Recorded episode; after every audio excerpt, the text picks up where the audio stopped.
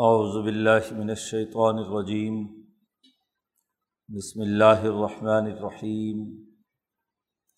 اولما اصابتکم مصیبہ، قد اصبتم مثلیہا، قلتم انا حاضہ قل هو من عند انفسکم۔ ان اللہ علی کل شیء قدیر۔ وما اصابکم یوم التقل جمعان فبإذن اللہ ولیعلم المؤمنین ولیعلم الذین نافقوا وقیل لهم تعالوا قاتلوا فی سبیل اللہ او ادفعوا قالوا لو نعلم قتالا لاتبعناکم ہم للکفر یومئذ اقرب منہم للایمان یقولون بافواہہم ما لیس فی قلوبہم واللہ اعلم بما یکتمون الذین قالوا لاخوانہم وقعدوا لو اطاعونا ما قتلوا قل فادرؤوا عن انفسکم الموت ان کنتم صادقین ولا تحسبن الذین قتلوا فی سبیل اللہ امواتا بل احیاء عند ربهم يرزقون فارحین بما آتاهم اللہ من فضله ويستبشرون بالذین لم يلحقوا بهم من خلفهم اللہ خوف علیہم ولا هم يحزنون یستبشرون بنعمت من اللہ و وفضل وان اللہ و ان اللہ لا اجر المؤمنین صدق اللہ العظیم. غزوہ احد کے حوالے سے گفتگو چل رہی ہے۔ اس موقع پر صحابہ کی جماعت سے جو کمزوریاں اور غلطیاں ظاہر ہوئیں، بالخصوص منافقین اور ان کے اثر سے قرآن حکیم ان پر تنبی کر رہا ہے اور اللہ کی طرف سے اس حوالے سے واضح ہدایات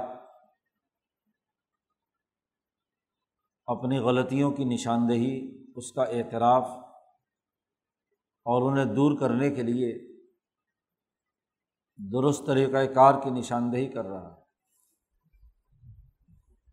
جماعت میں شامل ہونے والے لوگ بالخصوص اگر نئے ہوں، ان سے غلطیاں ہو جاتی ہیں۔ غلطی کو غلطی مان لینا اور اس کی اصلاح کی فکر کرنا، آئندہ نہ دہرانے کا عزم کرنا، یہ جماعت کو نقصان نہیں پہنچاتا۔ لیکن اگر غلطی کو غلطی نہ مانا جائے اور اس کو درست ثابت کرنے کے لیے طرح طرح کے ہیلے اور بہانے کیے جائیں تو پھر اصلاح نہیں ہو سکتی۔ قرآن حکیم نے اس رقوع میں چند بنیادی باتیں بیان کی تھیں۔ کل جن پر گفتگو ہوئی۔ بجائے اپنے غلطیوں پر غور و فکر کرنے کے منافقین نے خود نبی اکرم صلی اللہ علیہ وسلم پر سوالات اور اعتراضات شروع کر دیے تھے۔ جس کا جواب کل بیان کیا گیا۔ آپ صلی اللہ علیہ و کی طبیعت مبارکہ کی نشاندہی کی گئی کہ آپ بہت نرم مزاج ہیں۔ اگر کوئی سخت مزاج لیڈر ہوتا تو ایسی فوجی غلطی پر سخت ایکشن لیتا کہ جو ہدایات دی گئی تھی ان کی خلاف ورزی کی گئی، ڈسپلن توڑا گیا۔ اور اس کی وجہ سے پوری جماعت کو نقصان پہنچا اور نہ صرف یہ بلکہ ستر صحابہ شہید ہوئے۔ تو جن لوگوں نے یہ جرم کیا تھا، فوجی ڈسپلن کے تحت تو ان پر سخت مقدمات اور سزا کے وہ مستحق تھے۔ لیکن چونکہ انجانے میں غلطی ہوئی ہے، اس لیے معاف کر دیا گیا۔ اور رسول اللہ صلی اللہ علیہ و سے بھی کہا جا رہا ہے کہ آپ بھی دل سے انہیں معاف کر دیں اور آئندہ ان کو اپنی مشاورت میں شریک رکھیں۔ کیونکہ آپ جو مشن لے کر آئے ہیں کہ قرآن حکیم کی تلاوت، اس کی تعلیم و تربیت، اس پر دلوں کا تزکیہ اور اس کا سیاسی نظام قائم کرنے کی جو جد وجہد اور کوشش ہے یہ اللہ کا ان پر احسان ہے اور یہ تمام مقاصد و اہداف تبھی پورے ہوں گے کہ جب متوازن طریقۂ کار کے مطابق اس جماعت کو لے کر چلا جائے۔ اس موقع پر چونکہ بہت زیادہ مسلمانوں کا نقصان ہوا، غزوہ بدر کے حوالے سے بالخصوص غزوہ بدر میں دشمن کی طاقت توڑی گئی تھی۔ تو غزوہ عہد میں دشمن کے صرف بیس آدمی کام آئے، قتل ہوئے اور مسلمانوں کے ستر شہدا تو یہ مصیبت کا مرحلہ تھا۔ تو قرآن حکیم نے یہاں یہ آیات مبارکہ جو ابھی پڑھی گئی ہیں، ان میں تسلی دی ہے۔ قرآن کہتا ہے اولما اسوبت کم مصیبت کیا جس وقت تم پر یہ مصیبت آئی ہے، تکلیف پہنچی ہے، ذرا غور کرو۔ قد اسب تم مسلحہ تم اس سے ایک سال پہلے اپنے دشمن کو اس سے زیادہ ڈبل نقصان پہنچا چکے ہو۔ ستر ان کے آدمی قتل ہوئے تھے اور ستر گرفتار کر لیے گئے تھے۔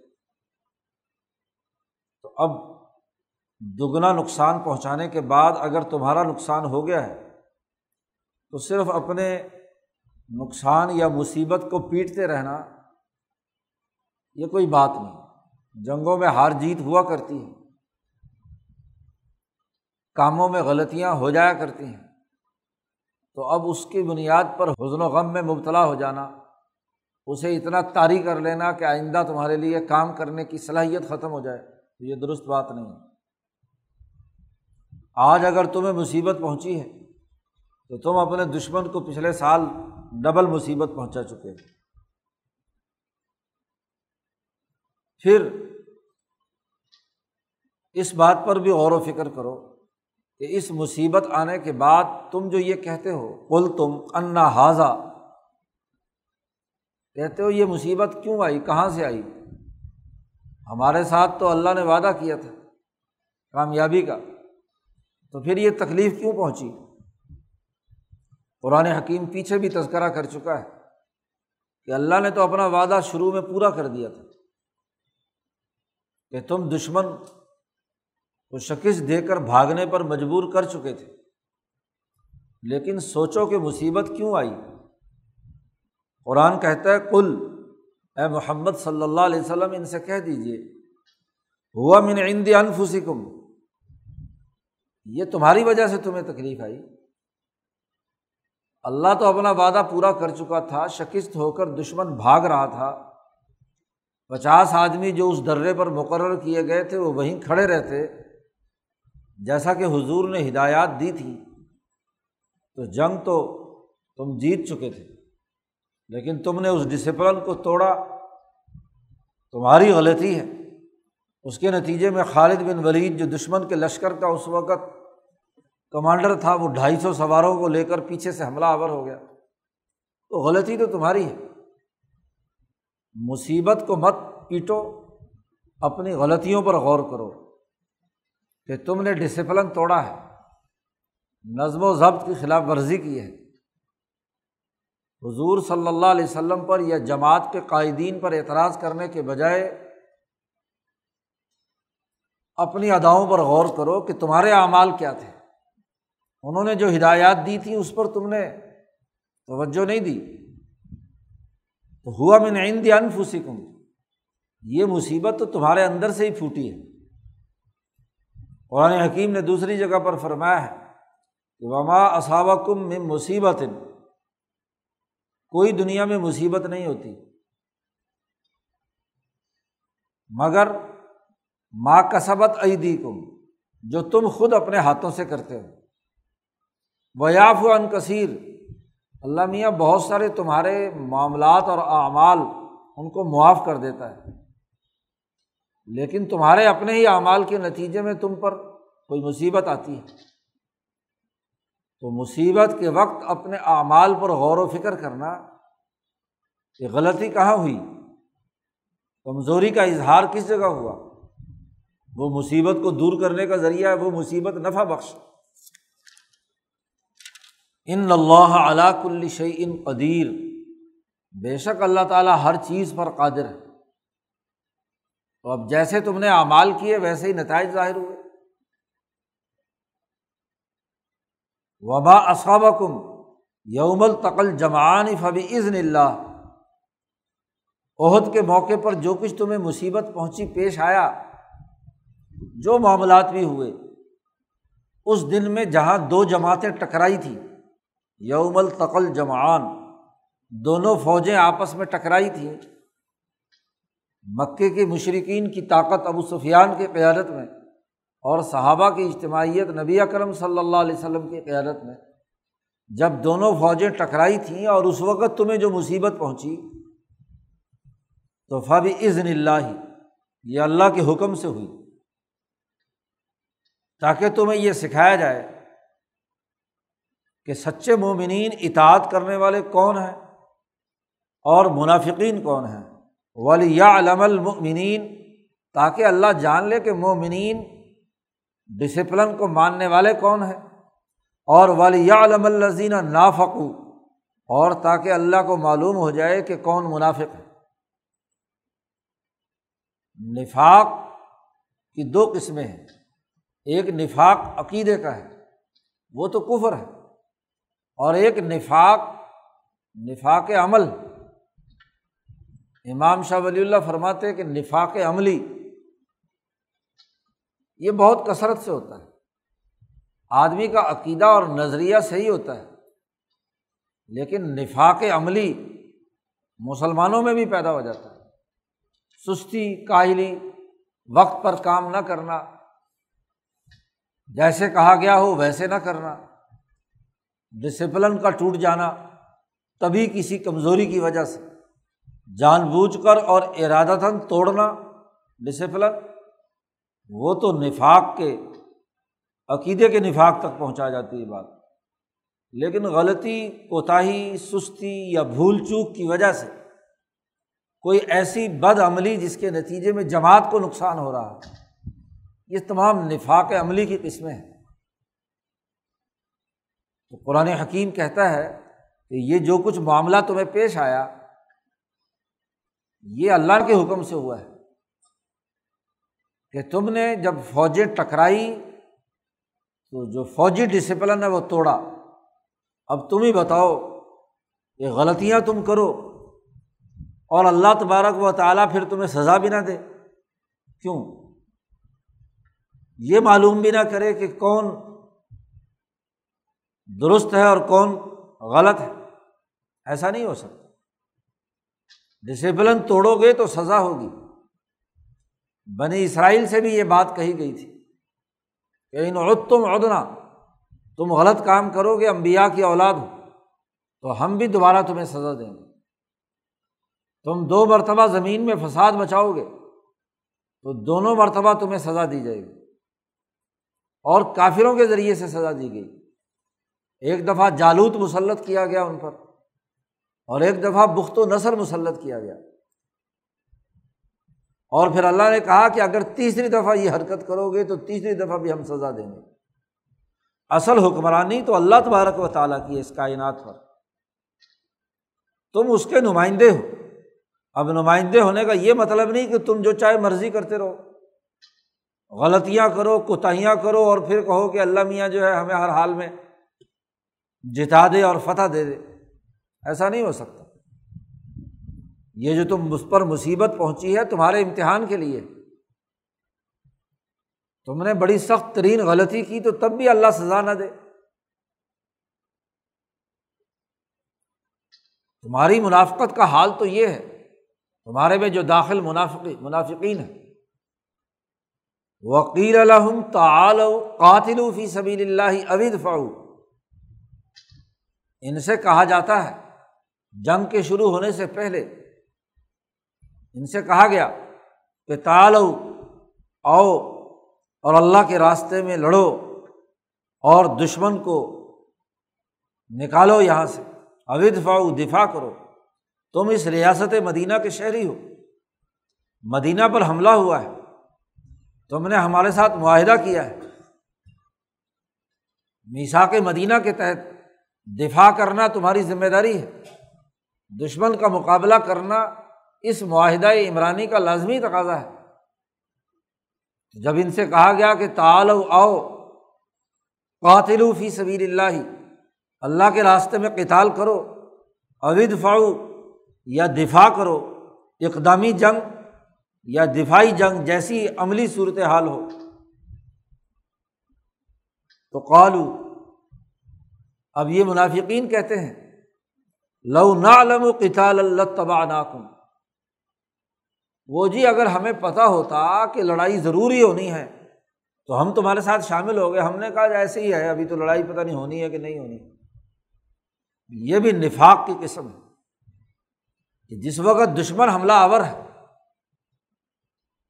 اور پھر خود مشاورت میں شریک ہو کر عبداللہ ابن ابئی جیسے منافقین فیصلہ طے کر رہے ہیں کہ دشمن کا مقابلہ کرنا ہے اور پھر خیال آتا ہے کہ پتہ نہیں لڑائی ہوگی نہیں ہوگی۔ یہی تو نفاق ہے۔ لو نالم و اگر ہمیں پتہ ہوتا کہ لڑائی ہوگی تو لت تباہ ناکم ہم ضرور تمہارے ساتھ چل کر لڑتے۔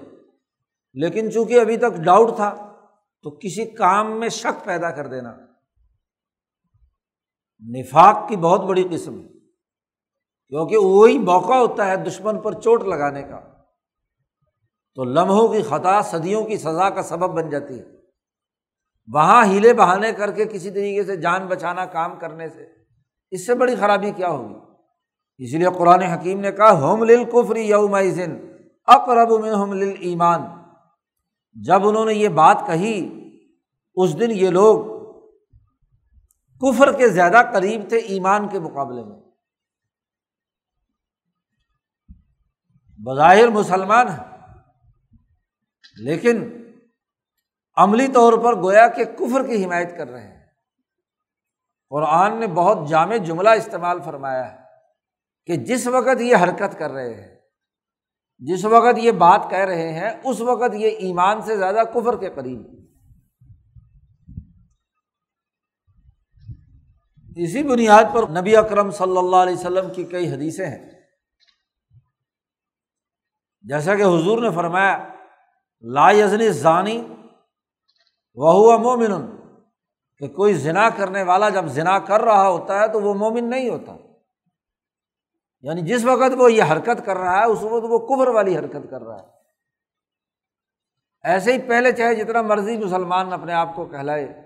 لیکن جس وقت اس نے کافروں والا عمل دہرایا تو وہ ایمان سے زیادہ کبر کے قریب ہے۔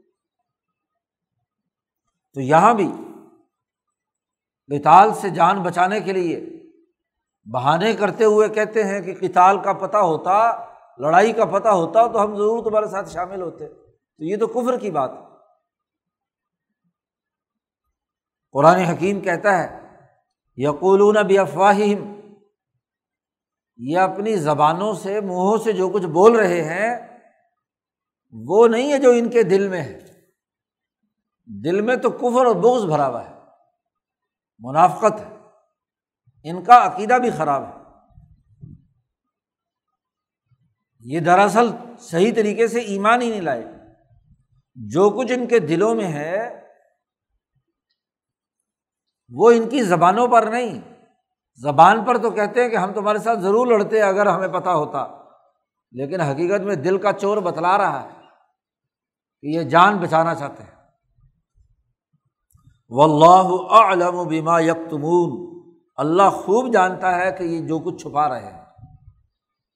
ان کے دلوں میں جو کچھ بوز بھرا ہوا ہے، یہ جو مسلمانوں میں بظاہر شامل ہیں اور منافقت کے ساتھ ایمان کے دعوے کر رہے ہیں دل میں تو کفر بھرا ہوا ہے۔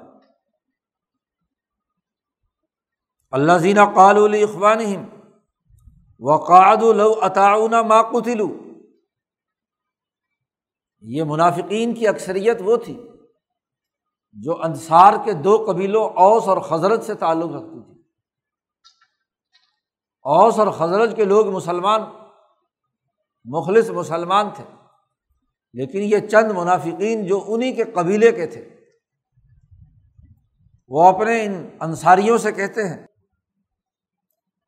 اللہ زینہ وہ لوگ جنہوں نے کہا اپنے بھائیوں سے، نسلی اور نسبی طور پر بھائی ہیں رشتے میں، تو سچے مسلمانوں سے کہتے ہیں وقعدو اور وہ بیٹھے رہے۔ خود بیٹھے ہوئے ہیں، لڑائی میں شریک نہیں ہوئے۔ اپنے بھائیوں سے یہ کہتے ہیں کہ لو اتاؤنا ماں کتلو تم اگر ہمارا ساتھ دیتے تو تم قتل نہ ہوتے۔ یہاں بیٹھے رہتے ہم۔ ہم نے کہا تھا کہ مدینے کے اندر رہ کر دفاعی جنگ لڑنی چاہیے۔ تم لڑنے کے لیے میدان میں چلے گئے۔ ہماری بات نہیں مانی تو تم قتل ہوئے۔ ستر صحابہ جو یہاں شہید ہوئے، اس میں مہاجرین اور انصار بھی تھے۔ تو انصاریوں کو، منافق انصاریوں نے کہنا شروع کیا کہ اگر تم وہاں نہ جاتے اور ہماری بات مانتے جیسا کہ ہم نہیں گئے لڑائی میں، تو تم قتل نہ ہوتے۔ کل اے محمد صلی اللہ علیہ وسلم ان سے کہہ دیجیے فدر ان انفسکم الموت ان کن تم صادقین اگر تم سچے ہو، تو اب تمہیں جو موت آنی ہے، اس کو روک کر دکھاؤ۔ کیا دنیا میں کوئی انسان موت سے بھاگ سکتا ہے؟ کیا انہوں نے مرنا نہیں ہے؟ موت سے یہ کیسے بھاگ سکتے ہیں؟ اگر مدینے میں رہ کر جنگ سے رک کر موت سے بچا جا سکتا ہے، تو یہ تو مدینے میں بیٹھے رہے۔ یہ اب یہ بتائیں کہ آئندہ موت سے بچ جائیں گے۔ اگر یہ سچے ہیں تو موت سے بچ کر دکھائیں۔ پھر تم جہاد میں شہید ہونے والوں کو کہتے ہو کہ قتل ہو گئے، مر گئے کب گئے، بس ختم ہو گئے۔ نہیں، اصول اور ضابطہ سامنے رکھو۔ ولا صبن الدینہ قتلو فی سبیل اللہ امواتا تم ان کو مردہ سمجھ رہے ہو؟ نہیں۔ مت گمان کرو ان لوگوں کے بارے میں جو اللہ کے راستے میں شہید ہو گئے کہ وہ مردہ ہے وہ مردہ نہیں ہے مردہ تو تم ہو جن پر مردنی چھائی ہوئی ہے۔ دشمن کا خوف اور روب تم پر تاری ہے۔ تم تو چلتے پھرتے لاشیں ہو۔ بے عزتی الگ ہے۔ خفت مٹائے نہیں مٹ رہی۔ شرم کے مارے سر جھکاتے ہو۔ اربوں میں کبھی ایسا ہوا کہ لڑائی کا موقع ہو اور لڑائی سے لوگ جان چلا کر گھر بیٹھے ہوں۔ ایک سو بیس سال پہلے سے تم لڑائیاں لڑ رہے تھے آپس میں، قبیلوں کی، جنگ بواس اس میں کبھی ایسا ہوا کہ تم جب دشمن قبیلے کے خلاف لڑے ہو، تو لوگ گھر میں بیٹھے رہے ہو۔ اور گھر میں بیٹھنے والوں کے خلاف کتنے اشعار اور کتنی تاریخی قصے کہانیاں ہیں، لوگ مذاق اڑاتے ہیں۔ تو آج تو تمہارا مذاق اڑ رہا ہے۔ تم چلتے پھرتے ہوئے مردہ لاشیں ہو۔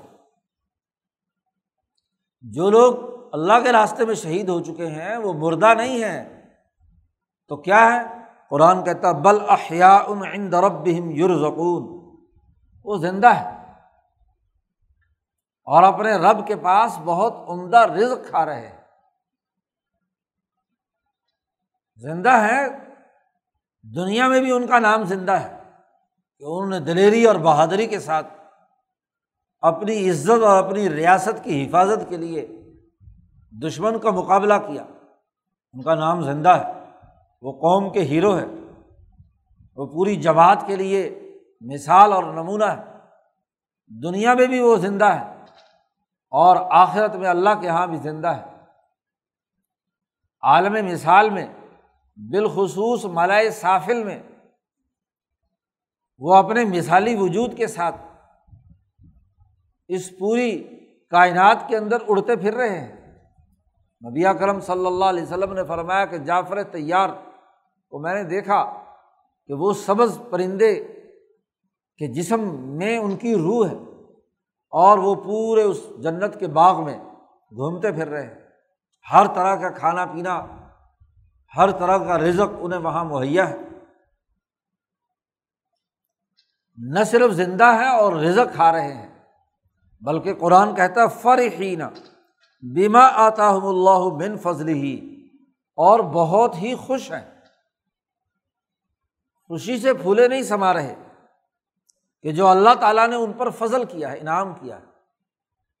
شہادت کے نتیجے میں ان کے جو درجات بلند ہوئے ہیں، اللہ نے جو فضل انہیں عنایت کیا ہے، اس پر وہ انتہائی خوش و یس تب شرون بلزین لم الحقوب من خلفہم اور ان لوگوں کو بھی خوشخبریاں سنا رہے ہیں۔ کہ جو ابھی ان کے ساتھ شامل نہیں ہوئے اور عن قریب اگلے مارکوں میں ان کے ساتھ شامل ہوں گے۔ لم الحق و بہم من خلفہم۔ کیا خوشخبریاں سنا رہے ہیں؟ یہ خوشخبری سنا رہے ہیں کہ اللہ خوف علیہم ولاحم یہ زنون کہ ان کے لیے کسی قسم کا نہ کوئی خوف ہے اور نہ ان کے لیے کوئی غم ہے۔ اولیاء اللہ کے بارے میں بھی اللہ نے یہ بات فرمائی ہے، لا خوف علیہم ولاحم یا ضرور انسان کو اپنی زندگی میں مستقبل کا ڈر ہوتا ہے کہ پتہ نہیں کل کلا کو کیا ہو۔ یہ کل کا ڈر ہی انسان کو خوف زدہ کیے رکھتا ہے کہ آنے والا کل اس کے لیے کیا پہلو سامنے لائے گا اچھا ہوگا، برا ہوگا۔ کاروبار کے سلسلے میں، رہن سہن کے سلسلے میں، زندگی بسر کرنے کے سلسلے میں دل میں کھٹکا اور خوف۔ دوسری بات، ماضی کے کسی غلط کام کے نتیجے میں یا کسی چیز کے چھوٹ جانے کے نتیجے میں غم لاحق ہونا، اس کو حزن کہتے ہیں۔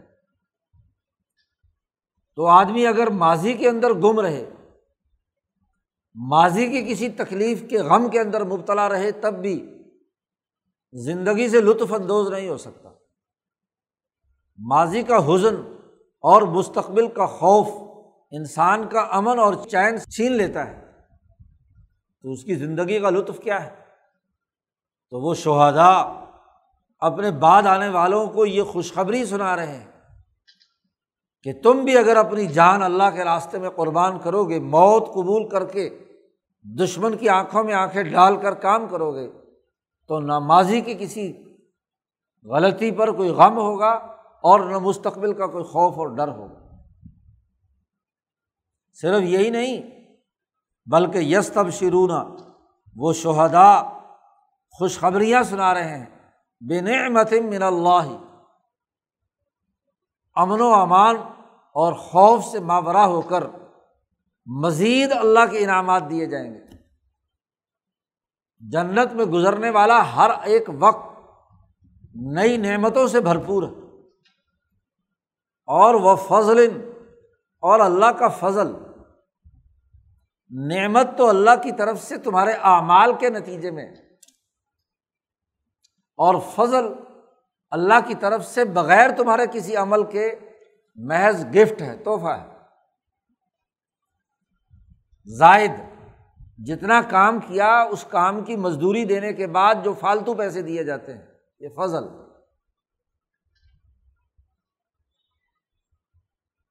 اللہ کی طرف سے جو فضل ہے، تو اللہ کی طرف سے نہ صرف نعمت، بلکہ اللہ فضل بھی تمہیں عطا کرتا ہے۔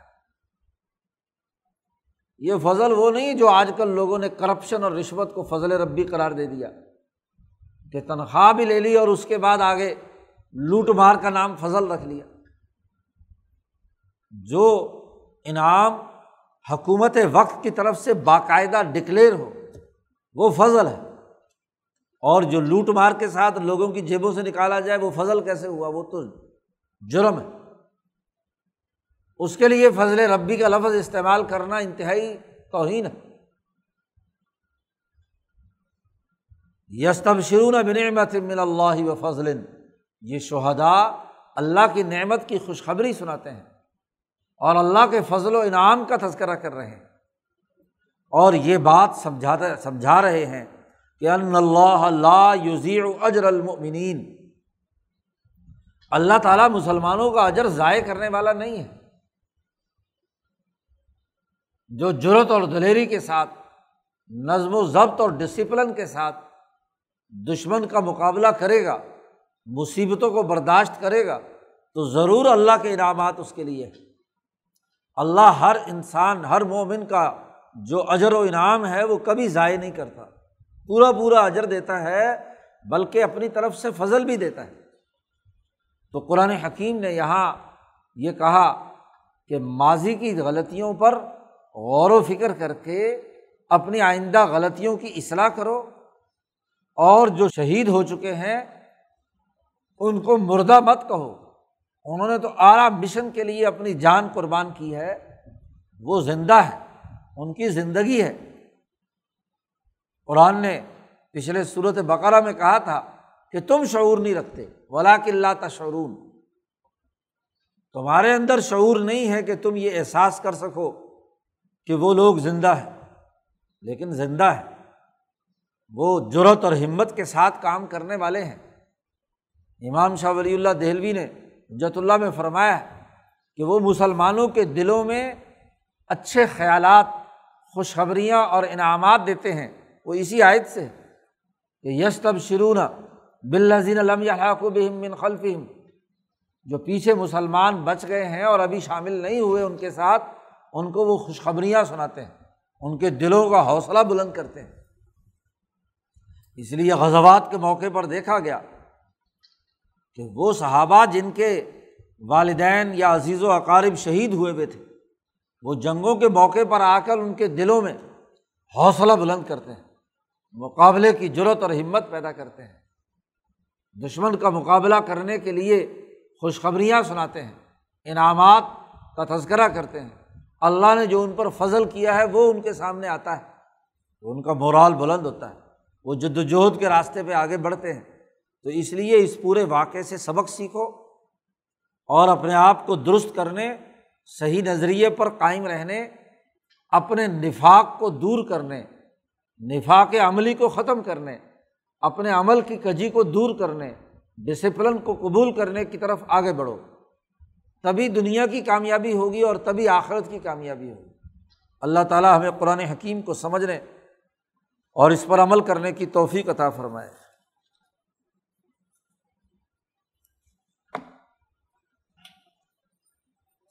اللہ